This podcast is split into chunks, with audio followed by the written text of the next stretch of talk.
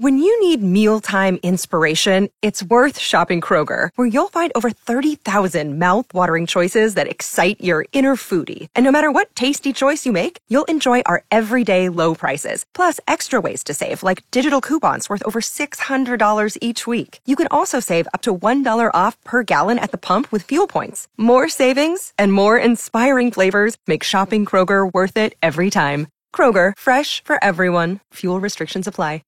Now, here's Jack Riccardi. Well, good afternoon, Dennis. Uh, so much going on today, and uh, I heard you talking about. I heard I heard Joe talking about uh, Tiger Woods. That's that's just incredible.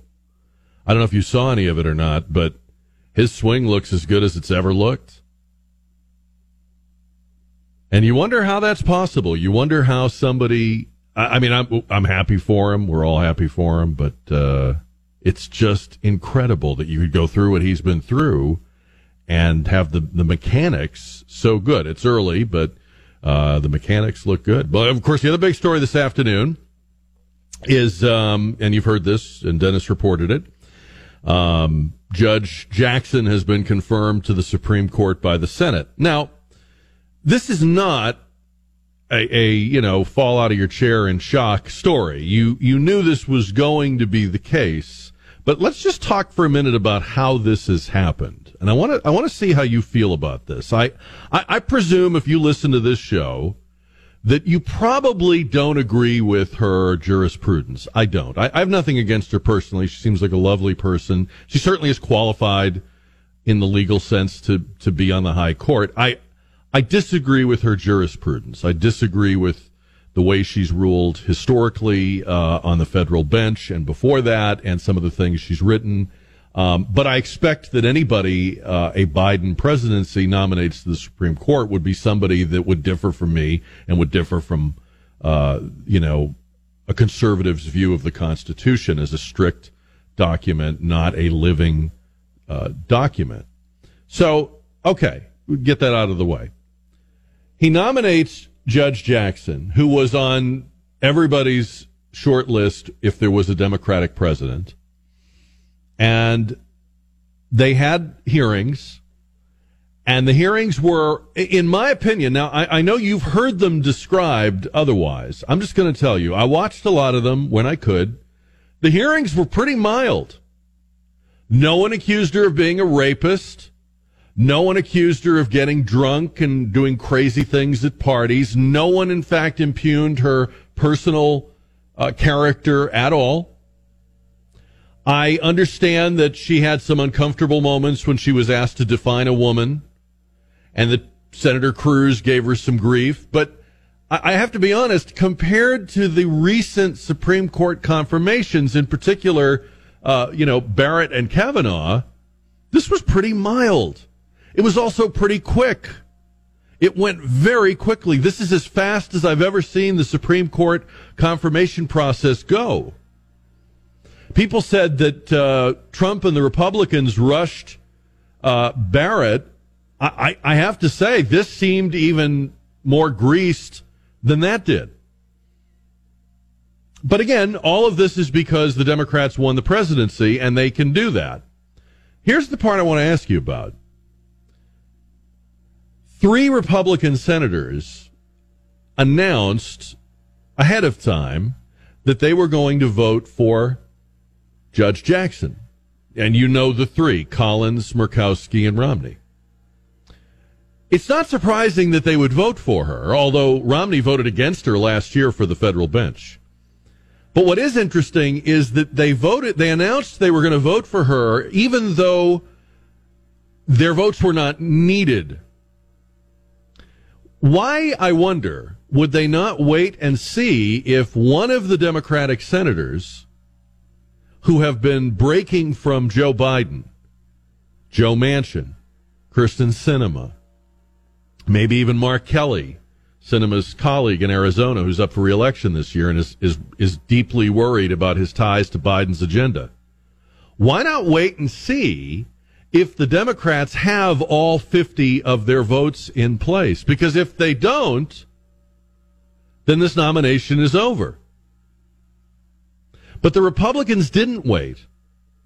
They couldn't wait to indicate they were on board. They were good with this. And I just want to see how you view that, how you feel about that.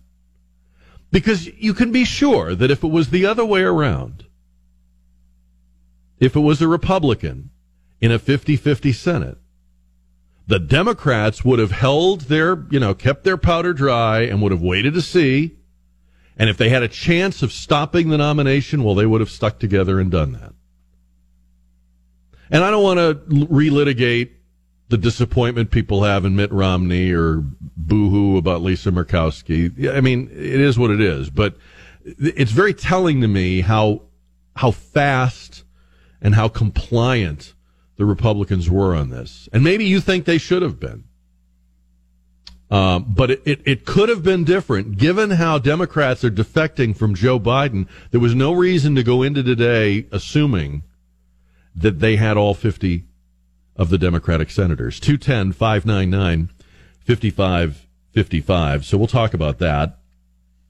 Uh, Speaker Pelosi has tested positive for COVID 19. This is going to be something to watch because she was at that event with President Biden, Vice President Harris, former President Obama. Obama just had it a few weeks ago, but so far from that event, three or four people have come down with COVID, including um, Harris's communications director, and now Speaker Pelosi. Um, obviously, we talked about this yesterday. It was breaking at the beginning of our show yesterday, but we've put on the JR poll today. Do you approve or disapprove of Governor Abbott uh, and his plan to bus illegal immigrants to D.C.? And there's really two questions here. Do you approve of, of the plan to do it? And do you believe he means to do it? I had a lot of people write to me last night and this morning and say, uh, you know, on the one hand, I like the idea. On the other hand, I'm going to believe this when I actually see it happening.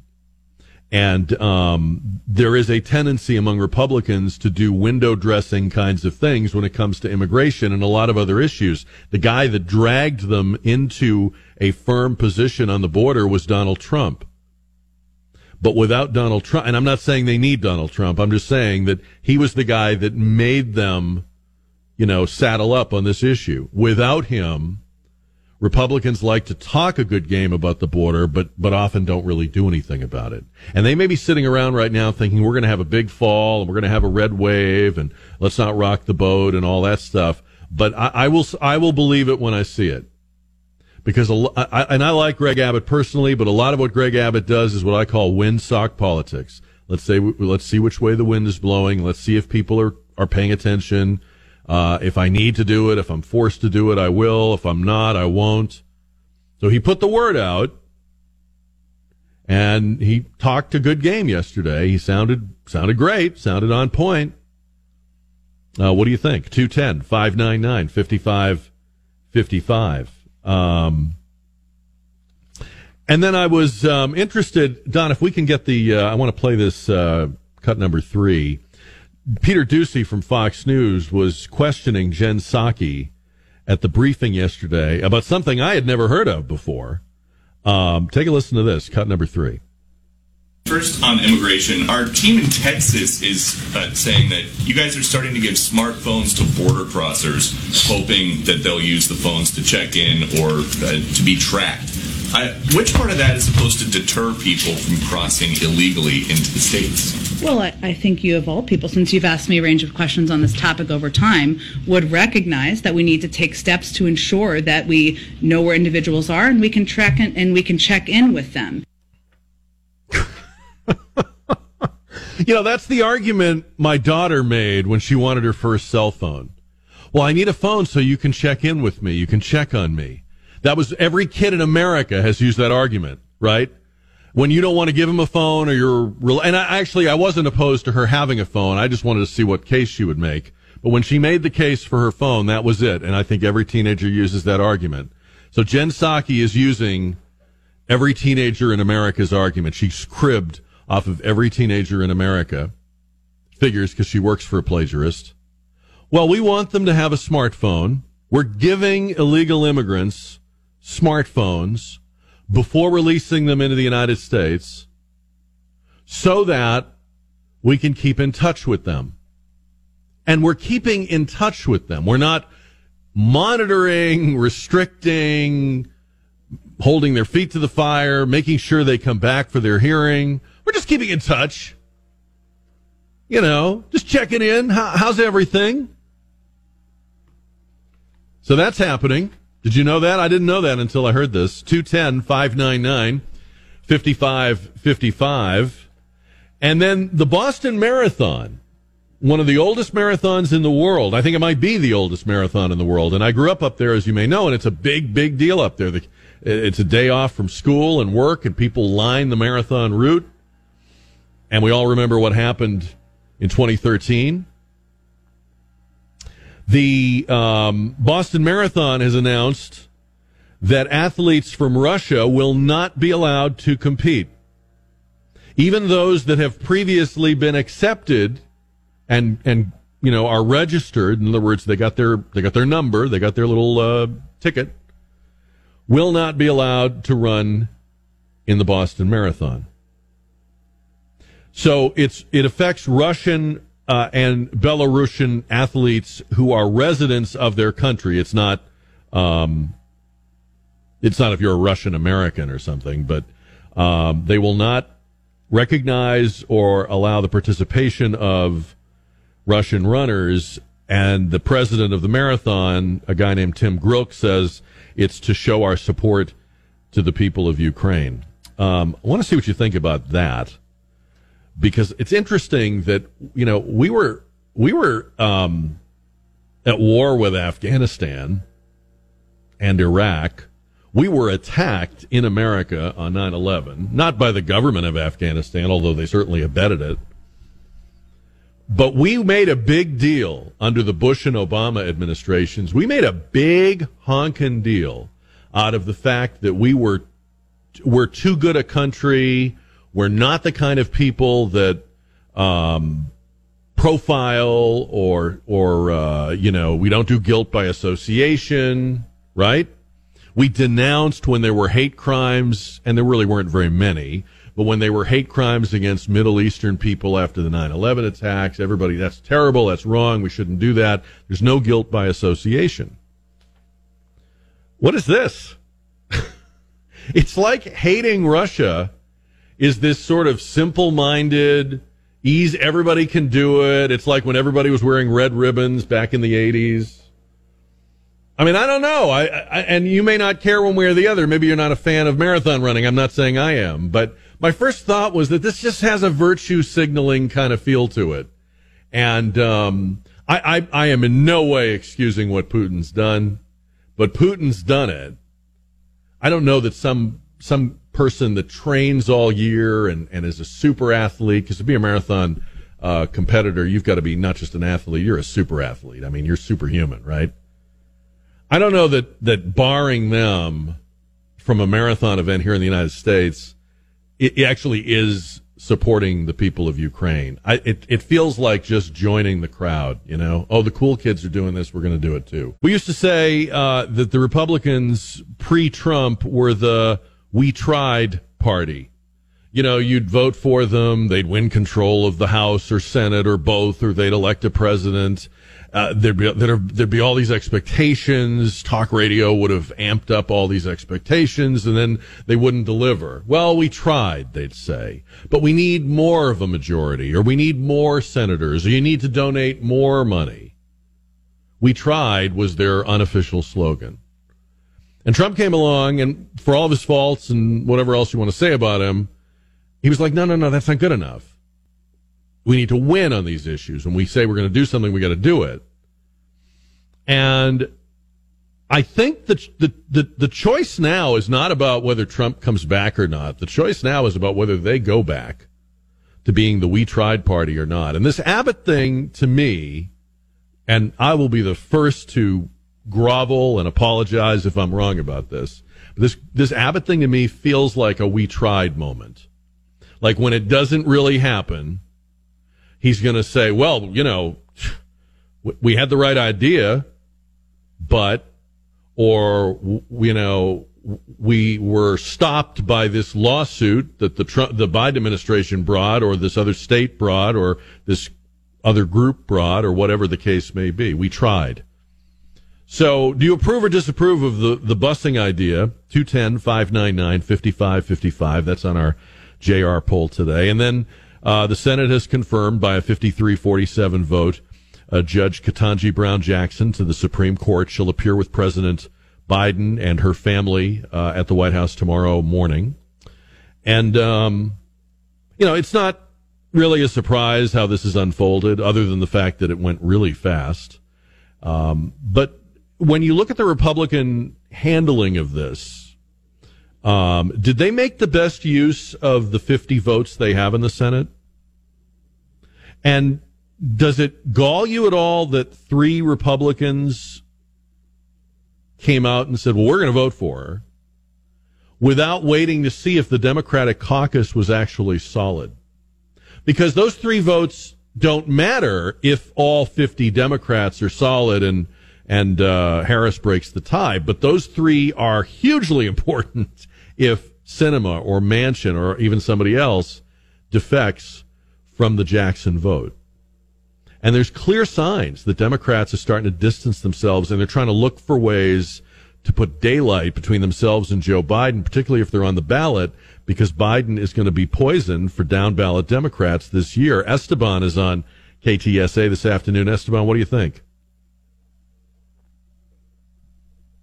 You know, I'm upset, but you could have seen this a mile away. Uh, there are certain Republicans who want to be with the in crowd so much that their value system is gone bye bye. Uh, Romney wants to be praised on Facebook and praised in the media as being reasonable so much that he really has no core value. So him selling out is just like news of him selling out. It's like telling me it's going to be a hot day in July. And yeah, but you know, there's a way to do what he's doing. There's a way to do what he's doing when it doesn't count so much. You know, you can you can vote with the Democrats when something is so far, you know, a done deal that it won't matter. And you can get the, the, you know, profile and courage award and all that. But when you don't know if there's going to be a Democratic defection, you should wait and see because what you did by announce by three Republicans pre-announcing they were going to vote for her, that told Sinema and Manchin, well, there's no point in us, you know, defecting. We we have no place to go. You said it best. So I just uh, that that to me is what I and and again I don't I don't know if I know I don't I know I don't know all the inside information. I don't know if there were other deals made, other deals struck, and so forth. Probably were. Um, but it just, this is what the Republicans always used to do before 2016. It's why I'm not a Republican. It's why I don't think you should join a political party unless you're running for office. Be a free agent, be an independent, call yourself independent, be proud of it, own it, make them, make whoever you vote for, make that party or make that candidate earn your vote, not presume they have it. Uh, make them nervous about having your vote. Make them worried that they had it last time, but they're not sure they'll have it this time. That's, that's my advice. 210 599 5555. All right, so we're going to talk about uh, the governor's busing plan. We're going to talk about the uh, confirmation of, of, of soon to be Justice Jackson. And then the Boston Marathon says Russian and Belarusian runners will not be allowed at the world's oldest marathon event. Um, and as a as a gesture of solidarity with Ukraine. I mean, I feel I feel for the Ukrainian people. I admire their pluck and their courage. I do believe they are on the moral right side of this. I have no doubt about any of that. I'm just not so sure that hating everything and everyone who's Russian uh, really is is where we should be at. Um, the Russians are what we used to call in the Cold War a captive nation. Uh, they they are not the authors of their own government. They didn't they didn't elect this government. They didn't elect this system of government.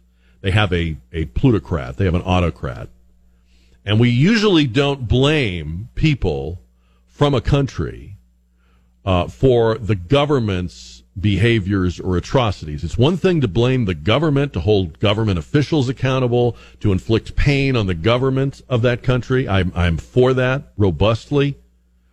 But this sort of new Hollywood trendiness of hating Russian stuff and Russian people, I don't know. You know, I mean, it, it's it, it doesn't affect me directly, but I, it's just there's a hypocrisy about it that just just it's like nails on a chalkboard. So really, you you you proud of yourself now?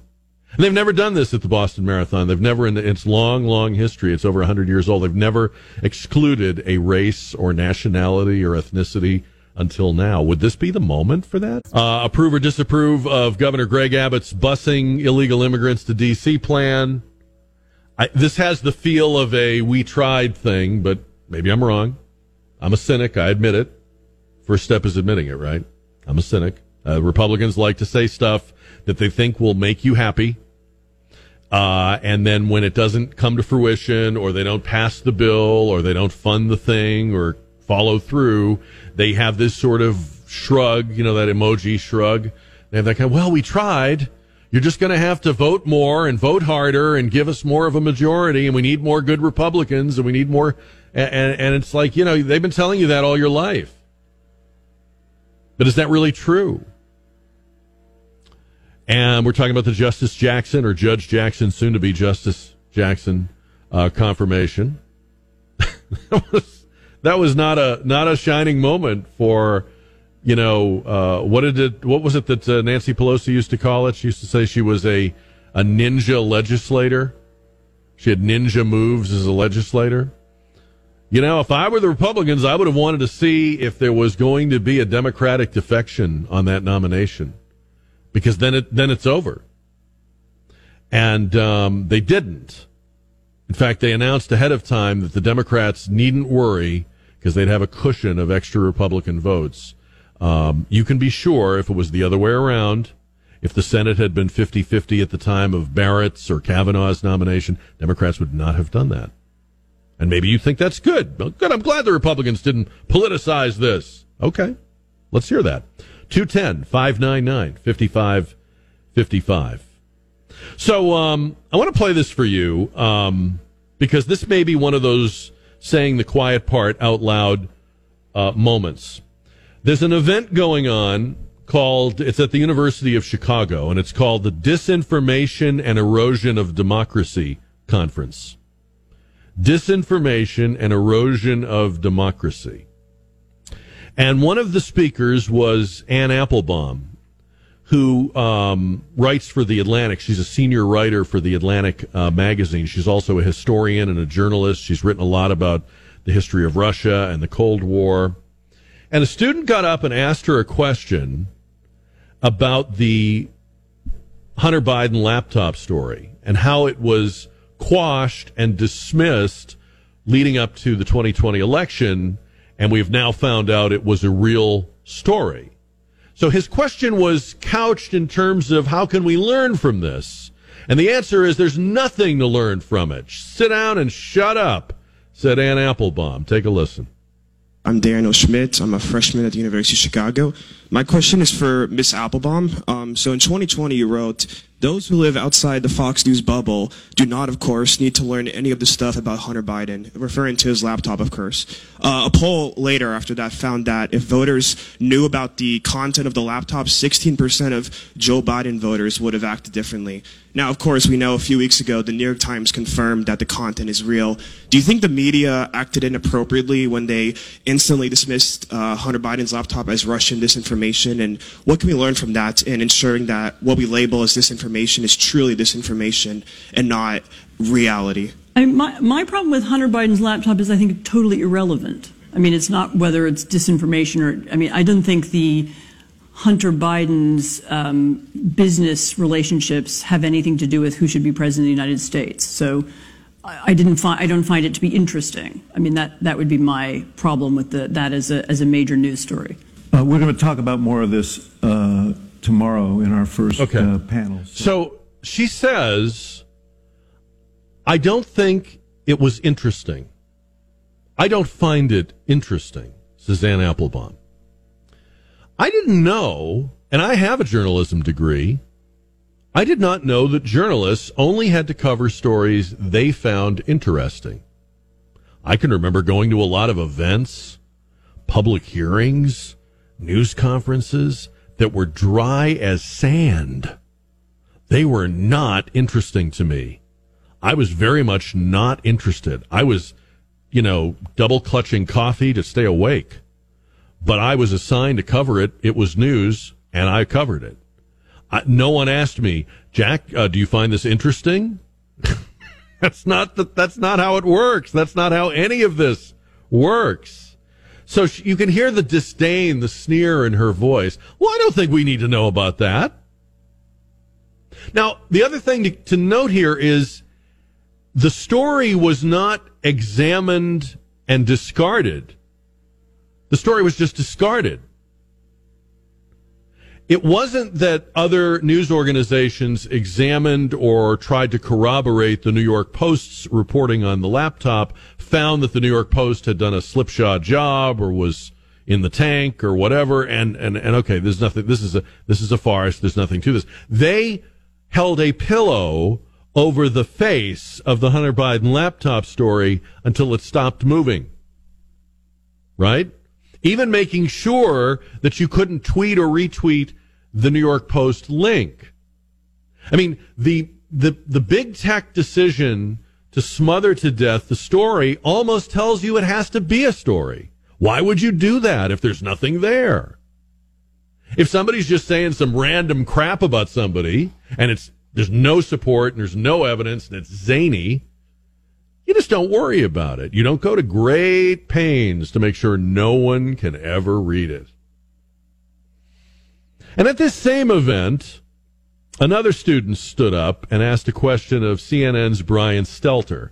Now, I usually don't play stuff on this show from Brian Stelter. It doesn't, it, it feels unfair. He, he is not just a small guy in stature. He's, he's mentally a pygmy. But this guy asked him about the record of CNN uh, basically getting stories wrong, reporting false and fake news, and just went down the list. I want you to hear the the, the takedown of Stelter and then Stelter's comeback. Cut number five. Uh, my name is Christopher Phillips. I'm a first year at the college. Uh, my question is for Mr. Stelter. Uh, you've all spoken extensively about Fox News being a purveyor of uh, disinformation. Uh, but CNN is right up there with them. They pushed the Russian collusion hoax. They pushed the Jussie Smollett hoax. They smeared Justice Kavanaugh as a rapist, and they also smeared Nick Sandmann as a white supremacist. And yes, they dismissed the Hunter Biden laptop affair as pure Russian disinformation. Uh, with mainstream corporate journalists becoming little more than uh, apologists and cheerleaders for the regime, is it time to finally declare that the uh, the canon of journalistic ethics is dead or no longer operative? Uh, all the mistakes of the mainstream media and CNN in particular seem to magically all go in one direction. Are we expected to believe that this is all just some sort of random coincidence, or is there something else behind it? It's too bad. It's time for lunch. Uh, you have 30 uh, seconds. No, I mean there's a, there's a clock that says 30 seconds, but but I think my honest answer to you, and I will I'll come over and talk in more detail after this, is that I think you're describing a different channel than the one that I watch. Uh, but I understand that that is a popular right wing narrative about CNN. I think it's important when we talk about shared reality and democracy. All these networks, all these news outlets have to defend democracy, and when they screw up, admit it. Uh, but when Benjamin Hall, the Fox correspondent, was wounded in Ukraine, the news crews at CNN and the New York Times stopped what they were doing and they tried to help. They tried to help him get out of the country. They tried to find the dead crew members. That's what news outlets do. That's how they actually do work together to your question about sharing those kinds of connections and trust. We don't talk about it enough though. We don't share that reality about how that happens. And with regards to the regime, I think you mean the President Biden. The last time I spoke with a Biden aide, we yelled at each other. So that's the reality of the news business that people don't see, that people don't hear. They imagine that it's a, a situation that simply is not. But I think your question, it speaks to the failure of journalism to show our work and show the reality mm. of how our profession operates. We have a lot of work to do, I think. Okay, okay. So Stelter's, first of all, that answer's all over the place, but it's very telling that the first thing he thought of was, I gotta go get lunch. I mean, I can't make up stuff like this. I can't write material funnier than what's really happening. You know, Brian Stelter is in a hurry to get to lunch. Makes its own gravy, doesn't it? He's all over the place. The the the, the mentioning of, of Benjamin Hall. Well, other news organizations were kind to the Fox News crew when they were wounded. What, what, what does that have to do with any of this? what does that have to do with getting every major story of the last five or six years wrong? The kid's question was you have a pattern of getting things wrong that only goes one way. If that is simply human error, it should be like flipping a coin. It should come up heads sometimes and tails other times. Your your coin always comes up on the same side. What about that? Why is this is it time to admit that, that you're really not trying to get some of these things right? Anne Applebaum pretty much did admit it in her answer. She said, Well, we just didn't find it interesting. Or to translate, we didn't find the Hunter Biden laptop story useful. That's what I think she really meant by interesting. We had a mission. It was to throw Donald Trump out of office and replace him with Joe Biden. The Hunter laptop story could not help us and in fact might hinder us from doing that. Okay. I just translated it for you. And then Stelter's answer all over the, so basically he's telling this young man as if the, the, the kid is, is an idiot. Well, you would know that we are doing a much better job at journalisming if we t- explained all the great journalisming that we're doing. And you know, sometimes I even have to yell at Biden people. Yeah, probably because they won't give them seconds at the buffet. It's too I mean, bad. It's time for lunch. gotta go get lunch. Poor Brian. Never happier than when he's at lunch or dinner. Uh, 210 599 5555. I mean, good, good question. Pathetic answer. Pretty telling, though. Oh, no, no, no. We are doing a good job. You just haven't noticed. Two uh, men were arrested this week in Washington, D.C. for impersonating federal officers. And it says that they posed as agents from DHS and offered, uh, gave uh, numerous gifts, including rent free luxury apartments to U.S. Secret Service agents, including one who worked on Mrs. Biden's detail. The two men that were arrested um, were taken into custody, um, and uh, the luxury apartment building where this was going down was raided. They had false credentials claiming to work for DHS. Uh, they were hanging around with and socializing with actual uh, federal agents. Um, the gifts, and this included everything from apartments to iPhones to alarm systems, a drone, uh, numerous flat screen TVs, other things, uh, were valued in the high tens of thousands of dollars. He also agreed, uh, or offered rather, to let them use a late model black GMC SUV that he identified as an official government vehicle. He offered to purchase an assault rifle for a Secret Service agent. That was the one that worked in the Jill Biden detail. Um, I, I, I don't want to speculate wildly, but I'm going to speculate mildly. what the hell is this all about? Where did they get the money? What were they trying to do? When you're doing this kind of thing to somebody, right? It, it's the means to an end. The, the gifts are not the end. The gifts and the and the and the befriending are the means to an end. By the way, this all came to light because a postal inspector picked up on something. Now, I did notice that the two men arrested had Iranian names. Is it conceivable that they were working for the Iranian intelligence agencies or the Iranian government uh, or some other entity affiliated with uh, the Iranians? We've been told for months that the U.S. is on alert for plots against um, Americans originating out of Iran. There was a story last month about Iran plotting to kill John Bolton. And um, I think we talked about it at the time it came out. Maybe we didn't, but the Washington Examiner and their excellent reporter Tom Rogan had that story. So um, Remember that under Trump, the U.S. took out Soleimani, the top uh, Iranian um, commander. Remember that Iran is an enemy government. I'm talking about the Iranian people. Again, I'm talking about their government. But it does seem like it should be a bigger deal right now that two guys with Iranian names and, and hey, maybe, maybe they're from Columbus, Ohio. What do I know?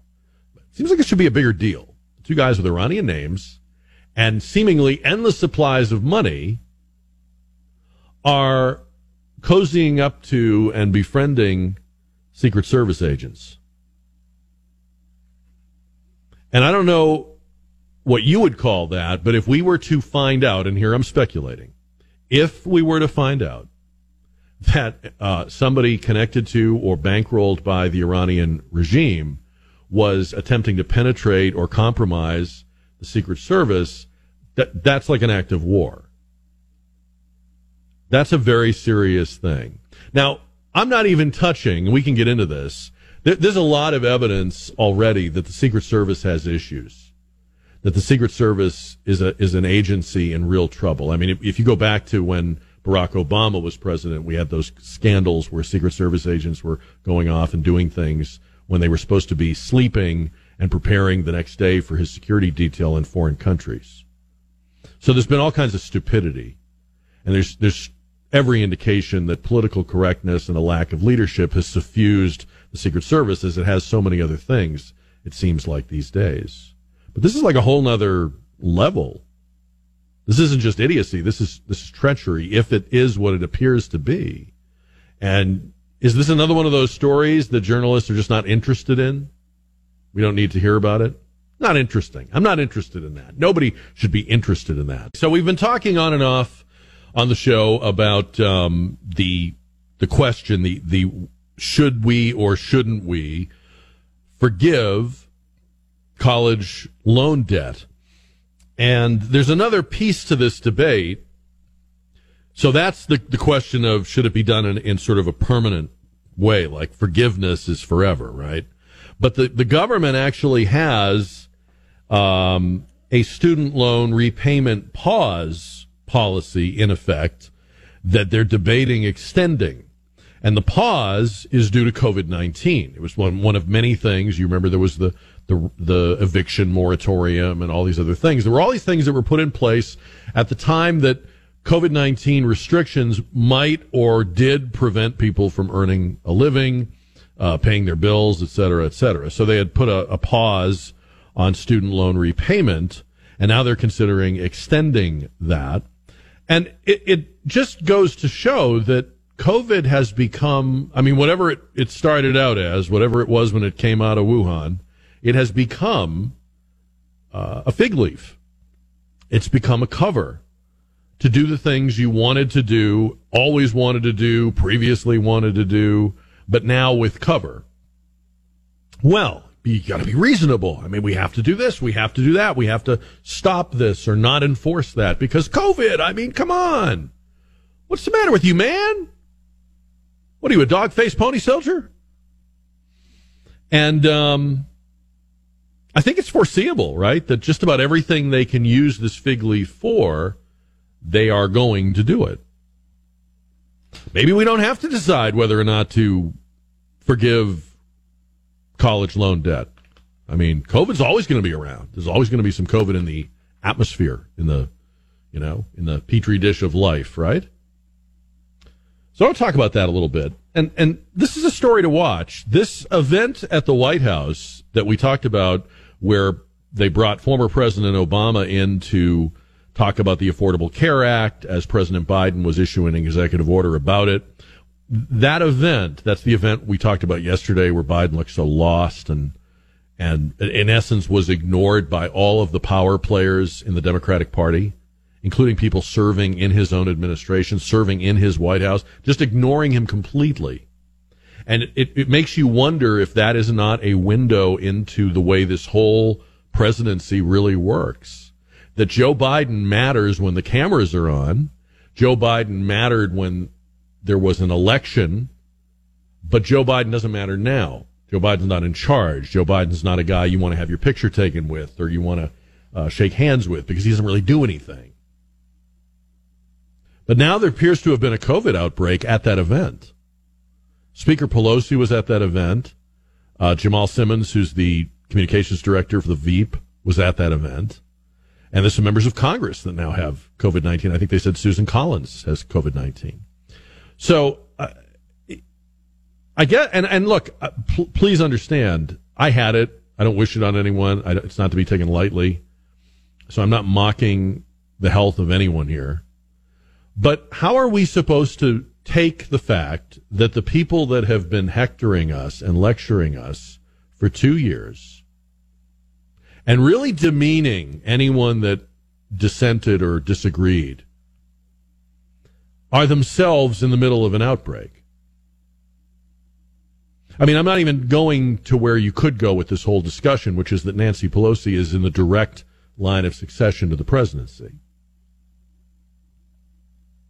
It reminded me when I heard the news about Speaker Pelosi, and I wish her well. I really do. Nothing against her personally. But it reminded me of that uh, comment Elon Musk made a few weeks ago that he got a lot of grief for. Uh, but it was something he said that was just very blunt, and it was the kind of thing you would say when you weren't watching what you say because you have billions of dollars. He said, This country has ancient leadership. We have ancient leadership. And I think what he was referring to is the fact that the people running the federal government, if you look at the president, about to turn 80, showing it, um, Speaker Pelosi is, I believe, 80. Steny Hoyer, right behind her, is closing in on 80. Chuck Schumer is in his 70s. The most popular non uh, president Democrat, Bernie Sanders, is over 80.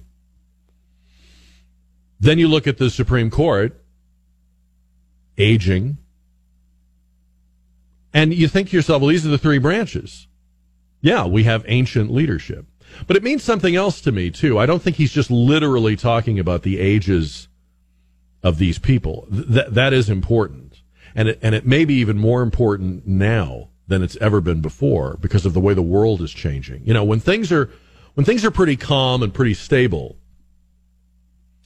maybe you could say, well, age is is experience and experience is a virtue and we want seasoned, steady hands on the on the tiller. And that probably at one time was a very good argument. Yeah, you know, gray hair, uh, elder statesman, you know. But you look at what's happening in the world right now the, how dynamic and fast things change, how much the need, how much of a need there is to grasp and use technology. Are our leaders able to do that? I know they have people around them that are advising them that get all this stuff. But you're asking an 80 year old to make a decision that maybe is hard to make when you're 80 and this stuff is not native to you. I mean, I'm 56 and it's not native to me in some cases.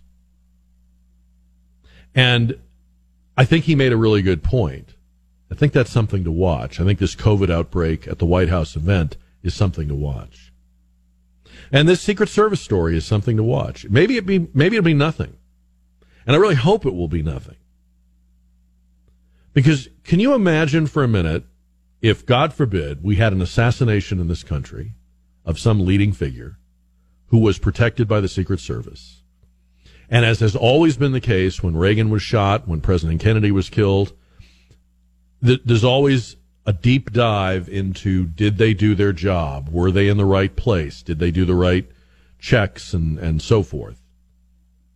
Can you imagine if we found out post some sort of terrible event, an attack on our own soil, that Secret Service agents had been accepting gifts from people in an enemy country?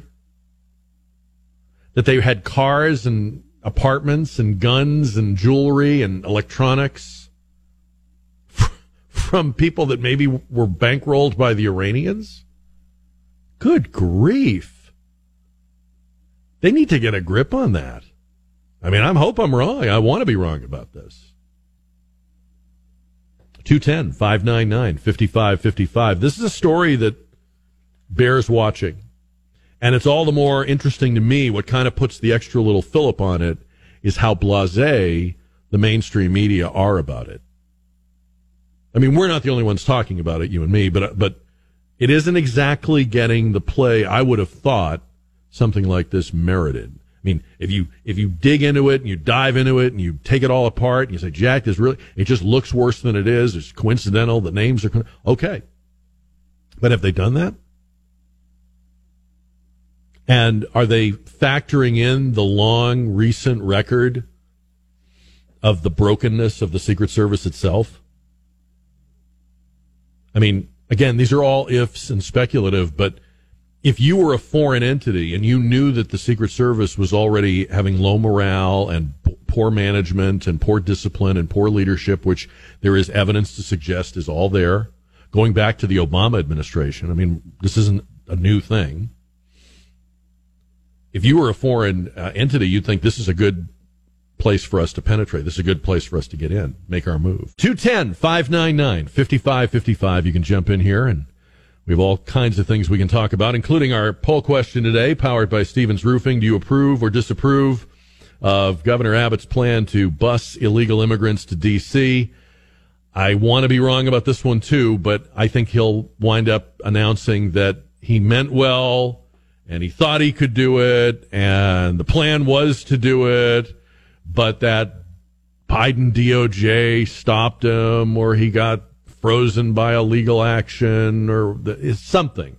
There'll be some, you know, asterisk thing. And, and, and I hope I'm wrong about it. But if I am right about it, it begs the question, Governor, you were the Attorney General.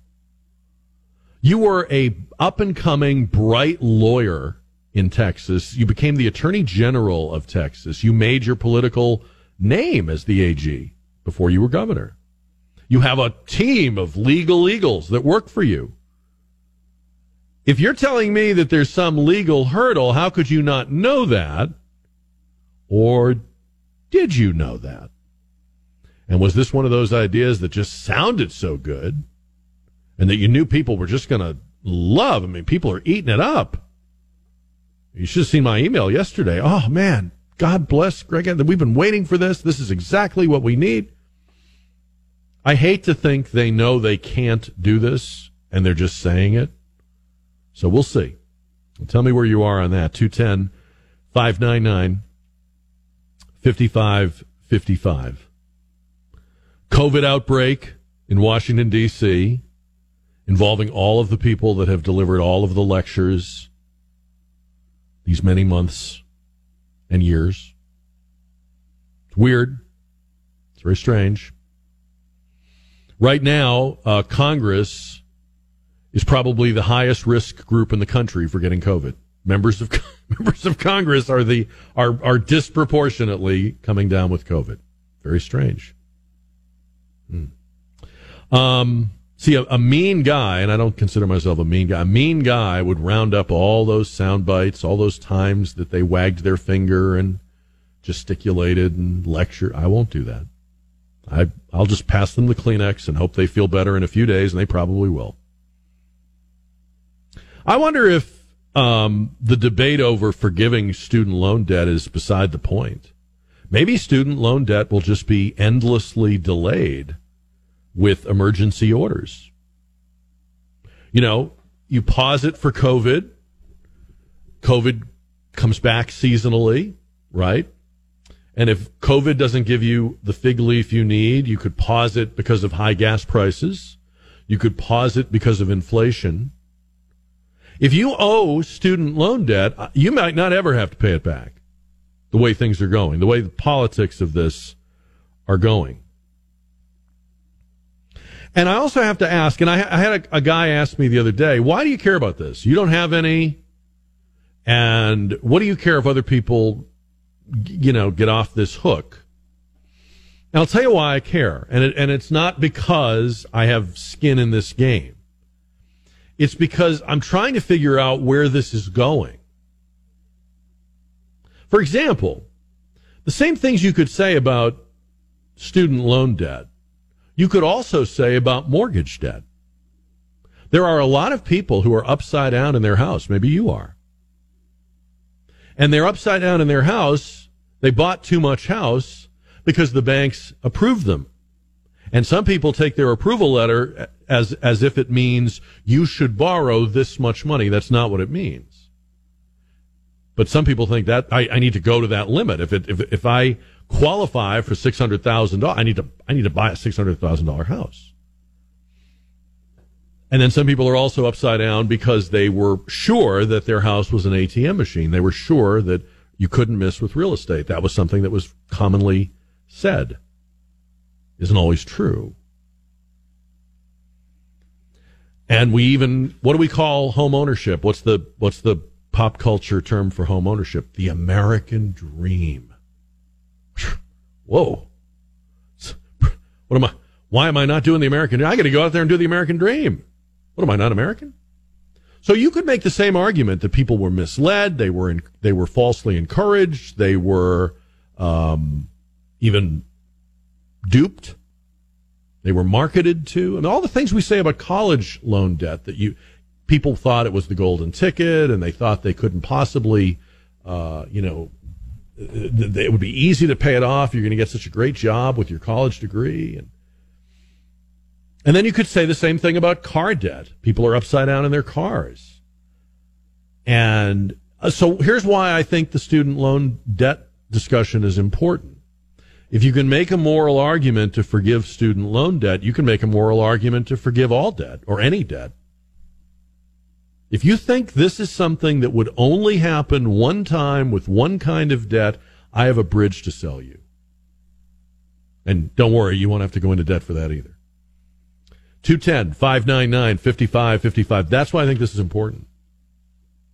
And I wonder if it's not going to really come down to some sort of big battle, um, or whether it's just going to be something that the politicians keep pausing and, and putting off. And there'll always be something they can describe as a crisis that enables them uh, to do that. In fact, just the word crisis now is so elastic that we aren't even finished with their quote unquote COVID crisis, and you already have politicians in New York and California declaring guns a public health crisis.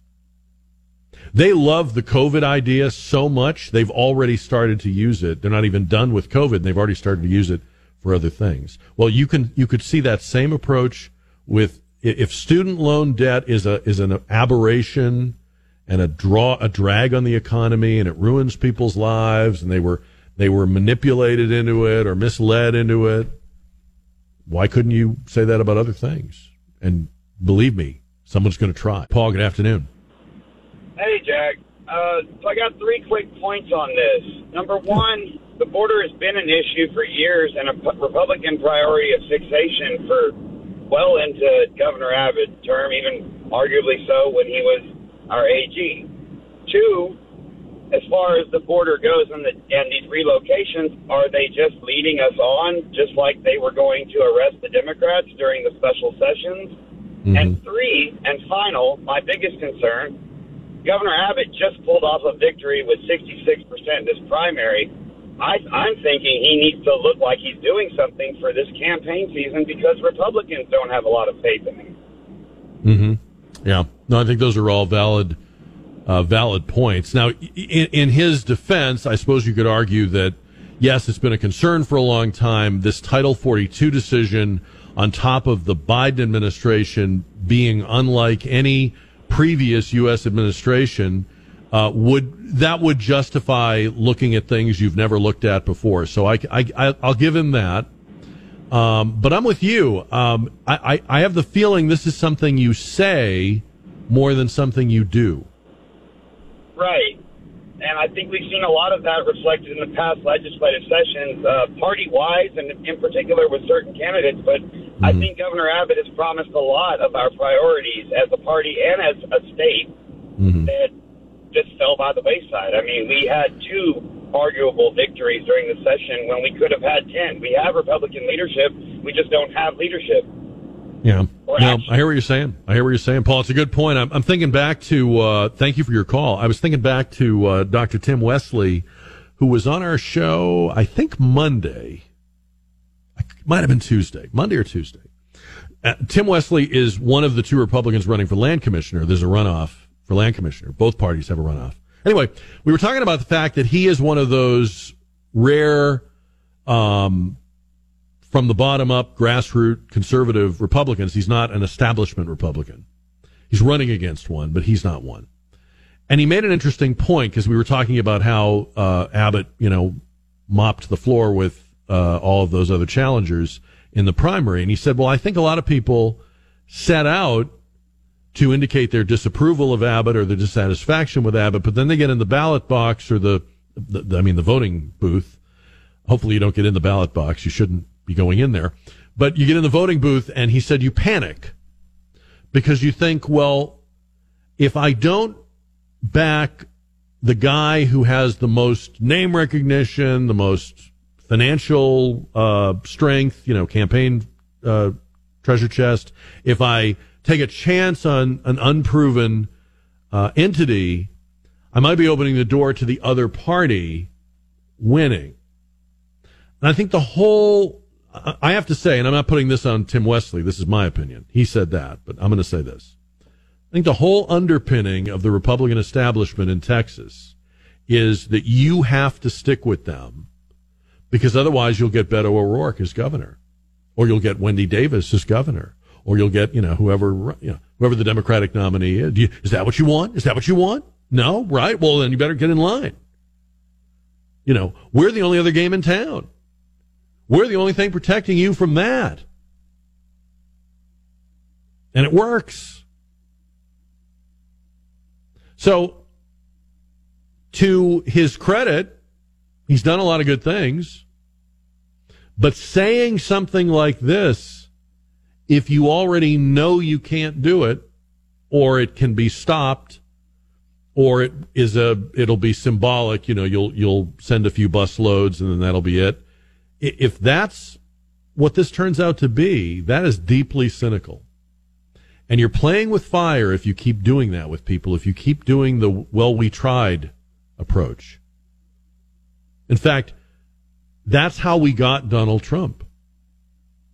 We got Donald Trump because people were tired of Republicans saying, gave it our best shot. You know, when I was a kid, they I, I, I didn't rent cars, but I remember for whatever reason it stayed in my head. The two big rental car companies were Hertz and Avis. And there probably were others, but it seemed like they were the only two.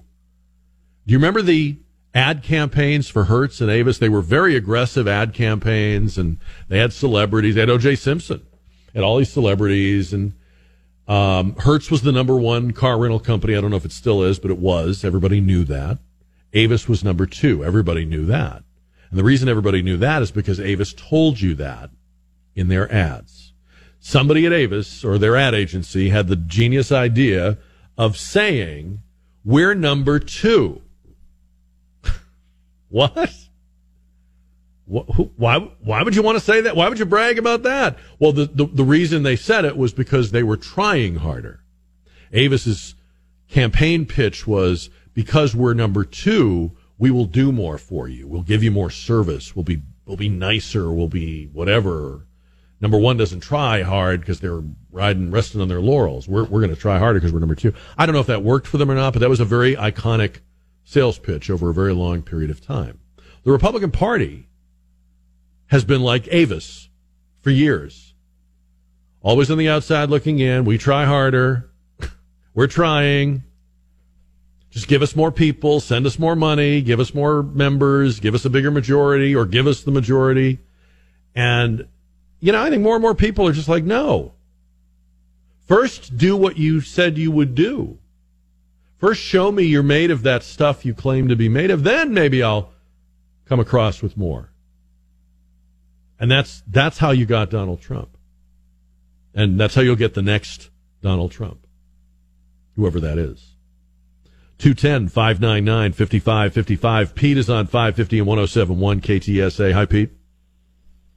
Hey, Jack. Um, I just wanted to tell you one thing, man. I'm going to vote for Greg Abbott because he's not Beto O'Rourke, and that's not how any choices. Greg Abbott Greg Abbott. The leader. Okay, we're losing Pete. I'm sorry. We're, we had a bad cell. Call me back. We'll try it again. We were getting like uh, only one out of every three words there. So try me again. 210 599 5555. Yeah, I, I, um, I, I think it's interesting, by the way, all this talk about um, will Trump run again or will it be DeSantis? And the other day, Trump said something interesting. He said, Well, I, I can't imagine that DeSantis would run against me. Um, I'm just going to tell you what I think, and, you know, this is my opinion. Why would you waste DeSantis as Trump's running mate or even as his vice president? He has shown you that he gets it. He has governed with a track record in Florida. I, don't, I, am not a Republican and they don't care what I think, but I don't really know why they would not go with him in 2024. I, it, it's seldom been more clear that that was what a political party needed to do. I mean, every so often there's a, there's an election where one party or the other just clearly has its person and there's just no, there's just no, you know, there's no doubt about it. Um, and, you know, Trump opened the door and Trump blazed the path and he'll always get the credit for that and he should. And I'm, I'm quite sure that Ron DeSantis as a candidate or as president would, would fully, uh, uh, credit him. But wh- why would you put that guy on ice for four years or eight years, or why would you want to even try to do that? It's very strange to me. Just my thought. You know, I, I think when you have when you have the right man for the moment, as as things are developing and as affairs are going, um, seems kind of weird that you would pretend you didn't know that. Uh, I think we have Pete back, hopefully with a better uh, connection. Pete, you wanted to talk about the governor. Yeah, I'm going to reluctantly vote for Greg Abbott. He's not Beto O'Rourke, so you know, I mean, going to vote for him. I wish he had more leadership. I think yesterday is what I was looking for with his speech. You know, do you believe he will do it? Um, I'll see it when I believe it. Yeah, I mean, he said a lot of things that he's not done. Um, but I'm going to go ahead and hold my breath, and if he does it, then you know he does it. And uh, more kudos to him. I agree with him. Send them to Washington. What do they know about uh, up there in D.C. and Virginia? I used to live Right. in the Beltway. Let me tell you, they don't know anything about illegal immigration. I mean, we deal with it every day. Ramifications down here in Texas. What do they deal with it over there? I mean, you know, Virginia, Northern Virginia, D.C. They're they're insulated from all that. So if Greg right. Abbott does send them to to D.C., hey, he's definitely got my vote. But I'm going to vote for him anyways. I wanted to I wanted Allen West to win, but mister Uh-huh. West didn't win, so I'm voting for Greg Abbott Okay. I just don't Because you want to stop Beto O'Rourke. Yeah. Okay. I got you. Uh, Jody is on KTSA. Hi, Jody. Hi, how are you? Good. How are you doing? I'm good. Um, I was just calling because I mean, I think Abbott's all talk. He could have done something about the border a long time ago, but what he's doing is wrong. I mean, that's wrong. I mean, everybody's saying ship them here and ship them there and bust them here and bust them there. We're talking about human beings. These aren't toys. They're not pawns. They're human beings. We can't just ship them. Where, I mean, they're just going to take put them on a bus and open the door and kick them out on the Capitol. Well, that's I what the federal government is doing. Well, that's not right either. I mean, I don't. Okay. That's horrible. Okay. need But I mean, I, I just want to make sure you understand. Hold, hold on. I just want to make sure you understand the the use of these men, women, and children as pawns is already happening. You know that. Oh, I agree. Oh, yes. Biden has is opened the border and using them as pawns. And and what I'm saying is, two wrongs don't make a right. Okay. Well, how do you get the attention? So then, how do you, Jody? How do you get the attention and bring home the urgency and the pain? This is causing border communities. We had ranchers calling in this week, telling heart wrenching stories. How do you bring that home to people in the Beltway? I don't, I don't know. I, I honestly don't have an answer for that. Um, what's happening at the border is terrible. What's happening to the ranchers? Them, I listen to your show every day. Them finding bodies and drugs and their, you know, their livestock getting out and it's ruining their livelihood. That it's horrible. And, and I, I would never vote for Beto e- ever. Um, but I, I don't know the solution. But I, I don't know that treating these people this way is right either. So, uh, something about it doesn't sit right with you. No, I hear what you're saying. I, I think that's an interesting point. I've not heard anyone else say that. I'm glad you did, Jody. Thank you. Uh, Stan is on KTSA. Hi, Stan. Hey, Jack, how you doing? Good, sir. How are you?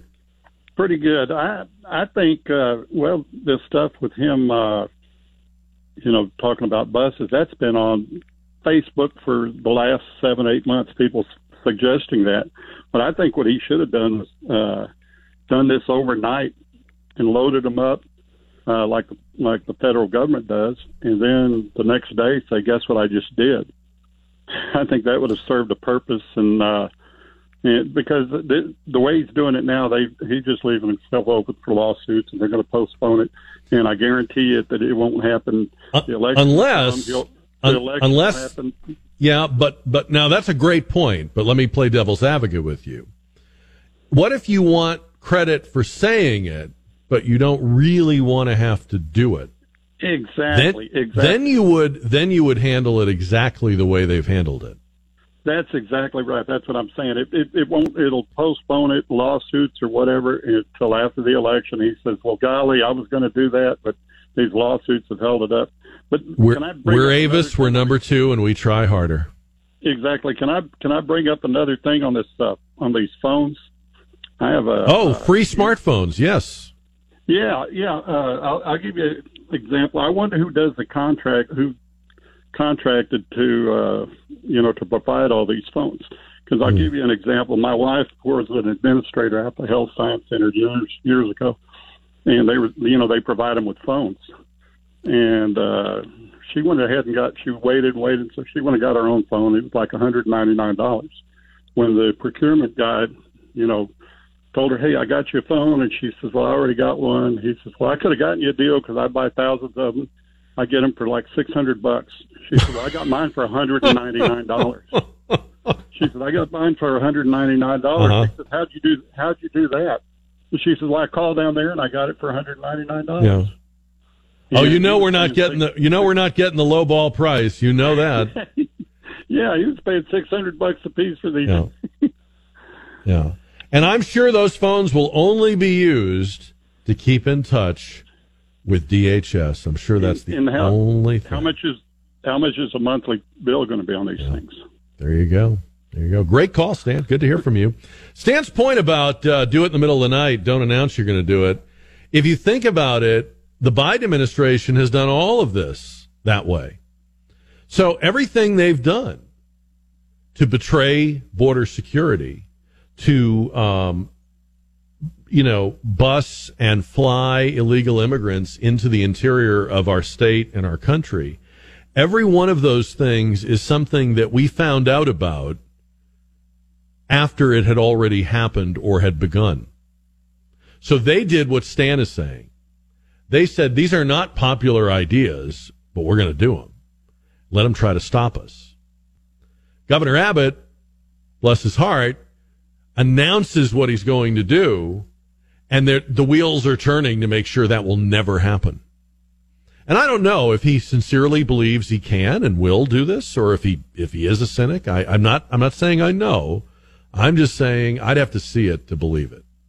And I'm a little skeptical when you don't uh, take advantage of that sort of X factor that the Biden administration did. Yeah, I mean, I know as a candidate, he talked a good game about um, being kinder and being less Trumpy about the book. But but but people, I don't think knew in specificity how open this border would be, and that the the whole business of people turning up in Milwaukee and Toledo and all these places far removed from the border, plane loads and bus loads of people in Salt Lake City and all this. This was all done and a done deal, and then you found out about it. Then you called your local talk show host, or then you complained to your member of Congress, but it already happened. Big story today confirmation in the Senate for Judge Ketanji Brown Jackson to be uh, on the Supreme Court. Uh, she's going to appear with President Biden and her family at the White House tomorrow, and we don't know what the schedule is for swearing her in, but she's been confirmed by a 53 to 47 vote. We were talking about this a little bit earlier. Uh, three Republicans pre-announced they would vote for her. Uh, those are uh, Senators Mitt Romney, Susan Collins, and Lisa Murkowski, Utah, Maine, and um, Alaska, respectively. Um, look, I don't know. I mean, I don't know what's in their hearts and on their minds and all that, but it's interesting just to think about the strategery of this. If you've got 50 Democratic senators but these days, that has not often, that has not translated to 50 Democratic votes for the Biden agenda or wish list. Why wouldn't you, even if you are a Republican who just had their socks knocked off by Judge Jackson, why wouldn't you just wait and see if there is a Manchin or Sinema or Jon Tester or some other Democratic defector Somebody that says, I gotta, I gotta put some distance between myself and this Joe Biden. He's killing us. I'm on, I'm on the ballot. I'm running for reelection. Mark Kelly in Arizona is uh, running as fast as he can away from Joe Biden because the numbers don't look good for him in Arizona. And I, I just wonder if that wouldn't have made more sense. Why don't they do that? And when I think about this whole thing playing out the other way around, I'm pretty sure that is exactly what the Democrats would have done. That even if they had been empathetic toward or leaning toward a nominee of a Republican president, not Trump, because that would have been, you know, toxic, whatever, you know, knee jerk reaction. But, but I mean, in a more typical situation, I think they'd have said, well, let's wait and see. Because we can vote with the we can vote with the Dems if our votes are not needed by the Republicans and do all the virtue signaling we want. But why don't we first wait and see what the lay of the land is? There was no reason for Manchin or Sinema to defect once they knew that their votes could not change the outcome. 210 599 5555. So just want to get your thoughts on that, how you sort of view that or feel about her confirmation. And then we've talked a lot about the governor's decision about charter buses, illegal immigrants to Washington, D.C., and asking you about that on the JR poll. Um, a lot of people like the idea. Not so sure it's really going to happen. Get back to me when there's actually buses rolling. Jody just said before the news she doesn't like the idea because it feels like we're using people to make a political point. Get your reaction to that. 210 599 55 55. Oh, I made a mistake last night. I want to correct. And I knew I, as soon as I said it, I knew I had it wrong, but it was the end of the show. We ran out of time. We were talking about Bobby Rydell, the 50s and 60s, uh, teen idol singer who died this week. Um, I mentioned that Rydell High School was named after him. It was not in the movie American Graffiti. It was in the movie Grease. Rydell High School is the fictional high school in the movie Grease. So. That I mean, as soon as the show ended, I'm like, oh, I gotta wait 24 hours to fix that. 210 599 5555. And then we had, um, there's this, this forum, this seminar going on at the University of Chicago, and it involves, um, people in academia, people in journalism, people in the commentariat. Um, it's being hosted in part by, um, David Axelrod, and it's called the Disinformation and Erosion of Democracy Conference. Disinformation and erosion of democracy. Well, we're all against disinformation and we're all against the erosion of democracy. So Anne Applebaum, the, the senior correspondent for The Atlantic and a Pulitzer Prize winning author and historian, is up there with uh, David Axelrod, and a, and a student asks her a question about the Hunter Biden laptop story. And here's the question, and here is the sneering Anne Applebaum answer, cut number four. I'm Daniel Schmidt. I'm a freshman at the University of Chicago. My question is for Miss Applebaum. Um, so in 2020, you wrote, those who live outside the Fox News bubble do not, of course, need to learn any of the stuff about Hunter Biden, referring to his laptop, of course. Uh, a poll later after that found that if voters knew about the content of the laptop, 16% of Joe Biden voters would have acted differently. Now, of course, we know a few weeks ago the New York Times confirmed that the content is real.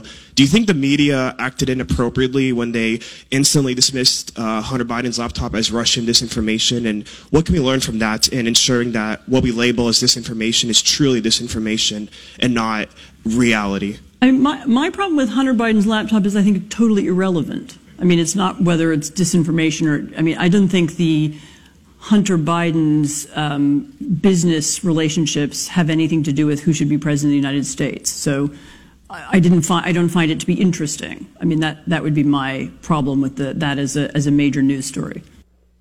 Well, let me let me uh, let me recap. It's totally irrelevant. I just don't find it interesting. Please, I can't be bothered. I mean, who the hell are you to decide whether or not it's interesting? Is that the is that the criterion in the in the newsroom? Well, we're not going to cover this story. People don't need to know it. It would just bore them. And as far as Hunter Biden's business relationships, look, I could make an argument that they don't matter, or I could make an argument that they do. But you guys have already established, thanks to the Trump family, thanks to the Bush family, that uh, actually the activities of family members do matter, are newsworthy.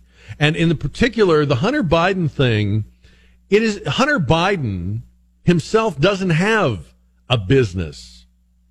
We're not, we're not talking about some guy that owns a chain of subways, right? Hunter Biden's business is Joe Biden. Hunter Biden's bi- and business is way too formal and dignified a word. Hunter Biden's moneymaker, okay, is dad. What else has he got going? Have you seen this guy? It's not the painting. I'll be. I, I will leave it at that because I don't have any artistic talent either. It's not the painting. If he was, if he was, if he had to live on the paint, he'd be a starving artist, literally and figuratively. It's not the painting. It's not his winning personality or his stellar character. It's not his ways with the ladies. I mean, he's he's pretty skanky. All he has going for him is the big guy. That is his business. So I don't know when you say that's not interesting. I don't know any other way to take that than your only interest is making sure Joe Biden gets elected in the fall of 2020. You're not interested because you've already got a narrative. You know, that this would be like if um, the police decided who was guilty and then only gathered evidence to support the guilt of the person they had decided did the crime. And maybe they do that sometimes, but obviously, in theory, ideally, they would let the evidence lead them, right? In an investigation, say into a murder or something, right? Or a serial killer. We're going to let the, we're going to let the evidence lead us. And that's what students and scholars do, right? When you're, when you're, um, studying something or conducting a, uh, a, a test of a, of a procedure or a drug. We're going to let the evidence lead us. Okay, so what Anne Applebaum is saying is it's not interesting because the only things that are interesting are the things that buttress what we're trying to get people to believe. That's not journalism, that's marketing. And it's it's fine in marketing to ignore things that are not good for the marketing of the product and only tout the things that are. But that's marketing. Anne Applebaum, you're a saleswoman for Joe Biden. You're not, you're not a journalist. Which is totally irrelevant. I didn't find I don't find it to be interesting. I mean that that would be my problem with the that as a mm-hmm. as a major news story. Mm-hmm. I don't find it to be interesting. Okay. Um, isn't in fact isn't part of the challenge if you're like an investigative reporter? I mean, I'm thinking back to like, and I know this is a bad analogy, but like when you watched All the President's Men, those guys are like burning, they're like on fire, right? Like, we got to get people, we got to get, show people what's going on. We've got to tell them the story. I mean, th- that's what you want, right? You want that, that investigatorial zeal that says, I, I, I can't sleep, I can't eat, this is so all consuming. And when we tell people, they're going to feel the same way. They're going to feel the sense of urgency. We're going to let the, the facts lead us. Yeah. Anne Applebaum is the opposite of that. She's just not titillated by Hunter Biden's laptop. Pun intended. So, um, the other day, the Prime Minister of Great Britain, Boris Johnson, was um, speaking on the issue of uh, transgender athletes. Uh, and he said, I don't think biological men should be competing in women's sports. I don't think biological men should be competing in women's sports. And he also expressed concern about children making or being deemed competent to make decisions about their gender or irreversible treatments about their gender. He said, We'll continue to have a ban on gay conversion therapy, which to me is utterly abhorrent. But there are complexities and sensitivities when you move from the area of sexuality to the question of gender. There, I'm afraid there are things that I think still need to be worked out first. Seems very reasonable. Um, a man whose daughter swims at UPenn has said in an interview that the female swimmers on the team with Lia Thomas were told to get over it. That's a quote. When they complained about being able to see Lia Thomas's male um, junk in the locker room. Father of one of the swimmers has claimed in an interview the school told the women to just get over it. Uh, he says the school breached trust and failed to protect his daughter and the other young women, allowing Lia Thomas, aka Will Thomas, to compete on the women's team. In the interview with the Washington Examiner, which he gave on anonymity, on the condition of anonymity, he said, quote, I can't say she's been traumatized, but there was definitely a breach of trust and a failure on the part of Penn to protect her. The girls were told that Lia would have her own separate space somewhere. For some reason, that obviously changed. I'm not sure why it changed. Regarding Lia in the locker room, he says female swimmers who had issues were told to, quote, get over it.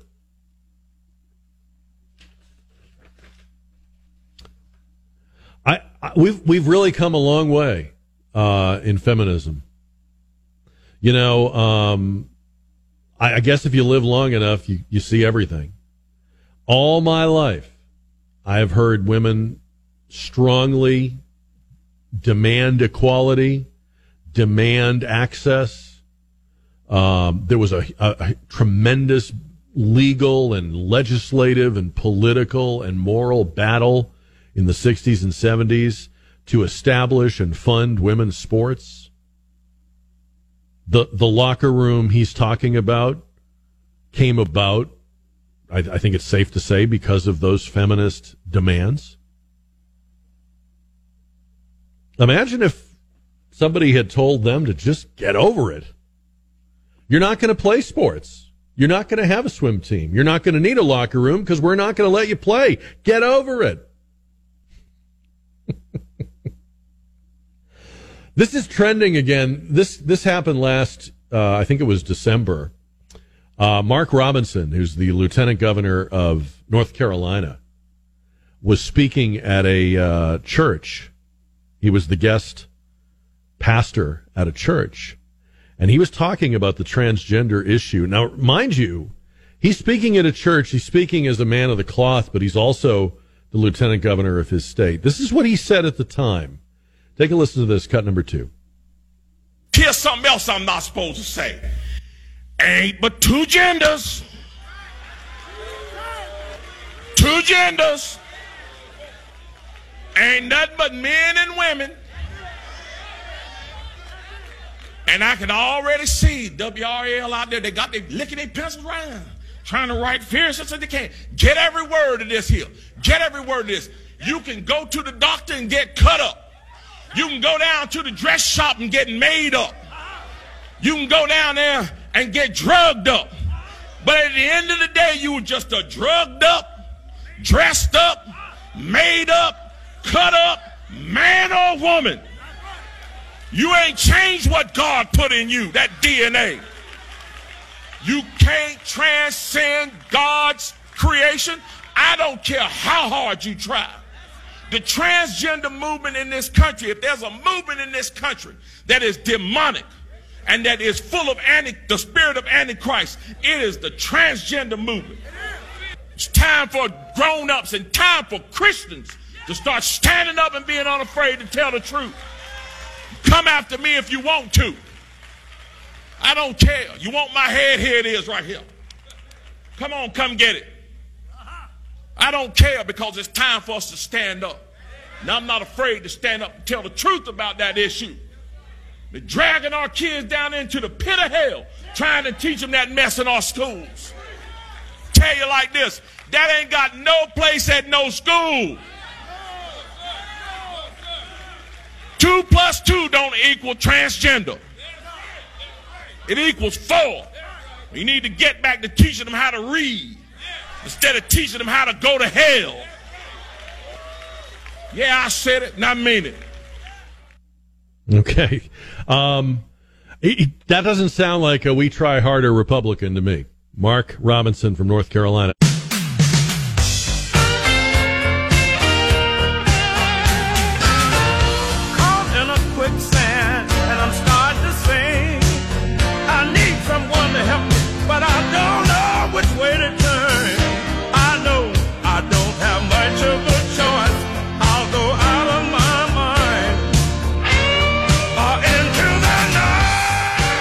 Too bad. It's time for lunch.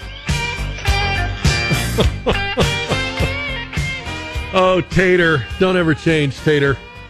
636 on 550 and 1071 KTSA. This half hour, the results on the Stevens Roofing JR poll. People are voting on the question tonight. Do you approve or disapprove of Governor Abbott's plan to bus illegal immigrants to D.C.? And we'll see how you voted across all of our platforms here in about 20 minutes. Um,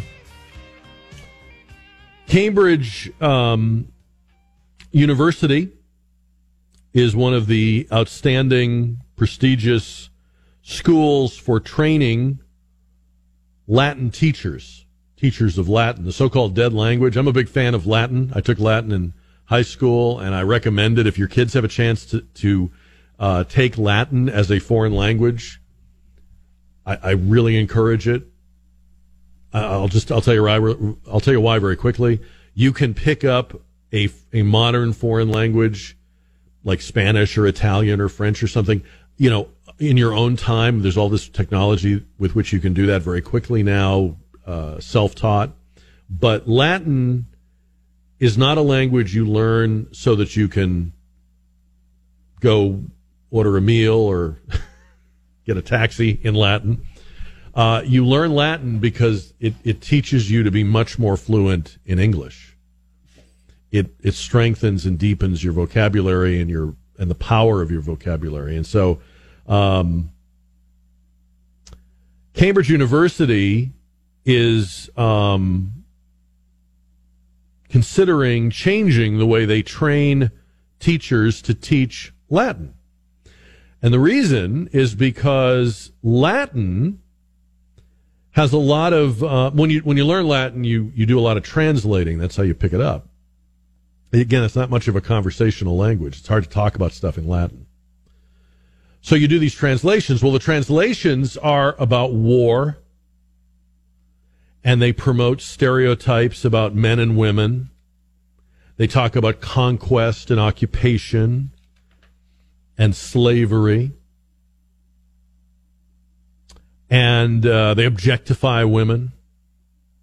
So this uh, gentleman who trains Latin teachers at Cambridge University says we're going to start translating Taylor Swift lyrics instead. I'm not. I'm not kidding. You know by now when I say something like this, I'm not kidding. Taylor Swift lyrics. I have nothing against Taylor Swift, but there was nothing between war and Taylor Swift. You had to go right to Taylor Swift. Taylor Swift in Latin. I'll never see it. I'll be dead by the time that's going on. Um, I've been talking about Pope Francis very much lately. He has been. Um, you, you, may or may not know this about me, but as a Catholic, I, I, definitely have some issues with him. And if you know any Catholics, chances are you know at least one Catholic who's pretty uneasy about the head of their church. And I'm, I'm, if you don't, then you know one now because I am. Um, he, he has said a lot of things that have, that are disturbing, uh, that I think are misleading. Um, and I don't, I don't think he's a bad person. I think he's the product of the country he comes from and the culture he comes from. And anyway, he's making a lot of sense about Ukraine. And the other day, he held up a flag from one of the communities where there have been war crimes. It had been brought to him by some pilgrims. And he kissed it and blessed it. It was a very powerful piece of video. I happened to see it online. It was a it was a leadership moment. It was a good moment. It was a it was a John Paul II kind of moment for Pope Francis. Now, the Vatican is not just the Pope, it's also diplomatic. It's a government, right? So it has diplomatic relations. It, it treads very carefully around a lot of things like this. And the Vatican officially is trying to set itself up to eventually be a peace negotiator or an arbiter between Ukraine and Russia in the way that the Vatican has done or has attempted to do in other conflicts in the past. But the Pope agreed publicly and rebuked publicly the United Nations as Zelensky did in his speech to the United Nations. In talking about the what he called the increasingly horrendous cruelties being committed against civilians and defenseless children and remembering that following World War II, an attempt was made to lay the foundations of a new era. He said in the current war in Ukraine, we are witnessing the impotence of organizations like the United Nations. That's a pretty powerful thing for him to say. Good for him. Glad he said it. It reminded me of, and I don't know if you've heard this before or not, when John Paul II became Pope. He was elected in 1978. And not long after, the uh, Russian showdown in Poland began to play out. Remember, they had that solidarity labor movement, and eventually the Polish government collapsed, and the Russians put in a puppet regime. And there was the threat, as Reagan came into office in 81, there was the threat that the Russians were going to roll into Poland. I can tell you, if you were alive in that period, you remember that people were specifically worried about Poland going through what Ukraine is going through right now. I mean, this is what you're seeing on your screens is what people thought we were five minutes away from in Poland in 1980 and 81. And here is this Polish Pope who is charismatic and powerful. And there was a plan heartily endorsed by John Paul II and strongly opposed by the Vatican's own, you know, sort of deep state, if you will. We can call it that. John Paul II wanted to go to Poland and just stay there. He said, let them I'm paraphrasing, I don't know his exact words, but his, his position was I'm going to be there and let them try bombing our cities or launching artillery or invading. I'll be there. They'll, they'll kill me.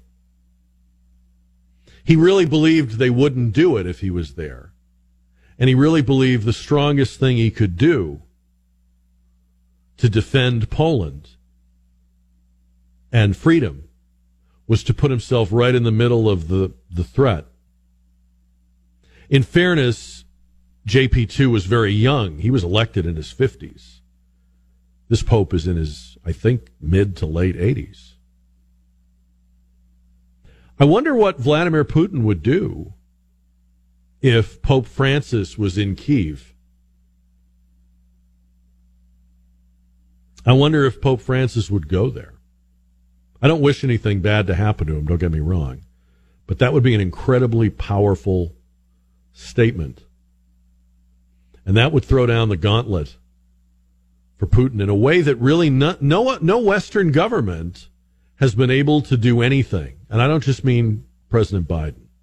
No Western government has been able to do anything, anything to make Putin so much as hesitate. And I don't know that he would even with this. He might, he might think, well, fine. we'll take, we'll, we'll get rid of him while we're at it. I don't know, but I just, I, I think back to the example of JP2. If, if he had been in Poland, I don't think the Russians could have, would have risked being responsible for killing him. Now, the irony, of course, of this story, you know, probably already know where I'm going with this. The irony is that the Russians tried to kill him anyway, because the assassination attempt against him in 81 turns out to trace directly back to the KGB. They used the Bulgarians as a cutout and they had a Turkish guy, but it was, it was a KGB plan. That's how, that's how strong his moral authority was and how much of a threat it was and how much of an obstacle it was to Russian ambitions and designs. And Reagan and Thatcher rightly get a lot of credit for unwinding the Cold War, but, but Pope John Paul II deserves a lot of it as well because he was a real problem for them, coming as he did from that part of the world at that moment. Pope Francis is not from that part of the world. He doesn't have the natural connection to Eastern Europe, but the the the rumor that he would go to Kiev was intriguing to me, and uh, it does make you wonder. It probably would happen without any advance notice. Like we would find out one day he's there. That's probably the only way you could get him there. Stay tuned. On the JR poll tonight, powered by Stevens Roofing, do you approve or disapprove of Governor Abbott busing illegal immigrants to D.C. 94% approve. But again, with that comes the caveat that some people are not sure he really will do it. They're approving of the idea. They're taking the wait and see on the on the action. Um, remember the movie Contact? Remember that movie? And maybe many other movies like it, but that's the one that kind of popped into my head when I read this next story. And of course, it's about the all of the energy and efforts and and um, idea of tuning into the universe. For those of us who believes there's, there's there have there has to be some other life out there or some other life form or society or something out there. Um, apparently, NASA is again going to do a broadcast to the universe. I remember when I was a kid, uh, National Geographic had a story about this. We were doing this in the 70s, and I'm sure we've done it many other times. Scientists are planning to beam a radio message into deep space with detailed information on human life. And it's controversial. Let me tell you what they're planning to do, and then I'll tell you why it's controversial. The message NASA wants to broadcast into the universe will show pictures of the Milky Way with arrows indicating Earth's position in relation to recognizable formations and star clusters. It will also depict naked humans. Hmm, I wonder how many genders. Along with a model of our DNA structure and a map of the world with the continents and oceans all labeled. The idea being that if there's an intelligent species out there, they could decode the signal and they would recognize where it came from. So we're sending them directions to our house. And therein lies the problem. Many scientists, including uh, the late Stephen Hawking, uh, think this is a terrible idea because they say, how do we know what the intentions or mood or response will be? Like, what if we are showing the way to Earth to people that will see Earth as a threat or a danger or humans as, as, da- you know, we're, we're dangerous, we're crazy. Look at them down there. And he, his attitude, and Hawking's attitude, and others was, look, they may find us anyway, but we shouldn't help them. We shouldn't call attention to ourselves. So there's some scientists who believe we should keep our head down and mind our own business. You know, like you, you're in a situation where there's some trouble brewing, and you're like, I'm just going to keep on walking. And then other people say, no, no, come on, we should, we should be curious and eager and open. The other night, Independence Day was on television. That didn't work out so well. How about Mars attacks? I wonder if our attitude about um, extraterrestrial life has been warped by popular depictions of it, right? Like almost all movie and literary depictions of extraterrestrial life are about it being hostile or dangerous or predatory. And and I get why that is. It makes a better movie. It makes a better story, right? In almost all of them, it's it's going to colonize us. It's going to slaughter us. It's going to probe us. But maybe that isn't really the only outcome. That does seem to be the fear of people with this NASA broadcast. And I also can't help but thinking, and I'm not trying to, I'm not trying to be a wise ass here, but th- this this is not the moment, and this is not the administration that you want describing human beings to people. They don't know what a woman is. They don't know what a man is. They don't know how many genders there are.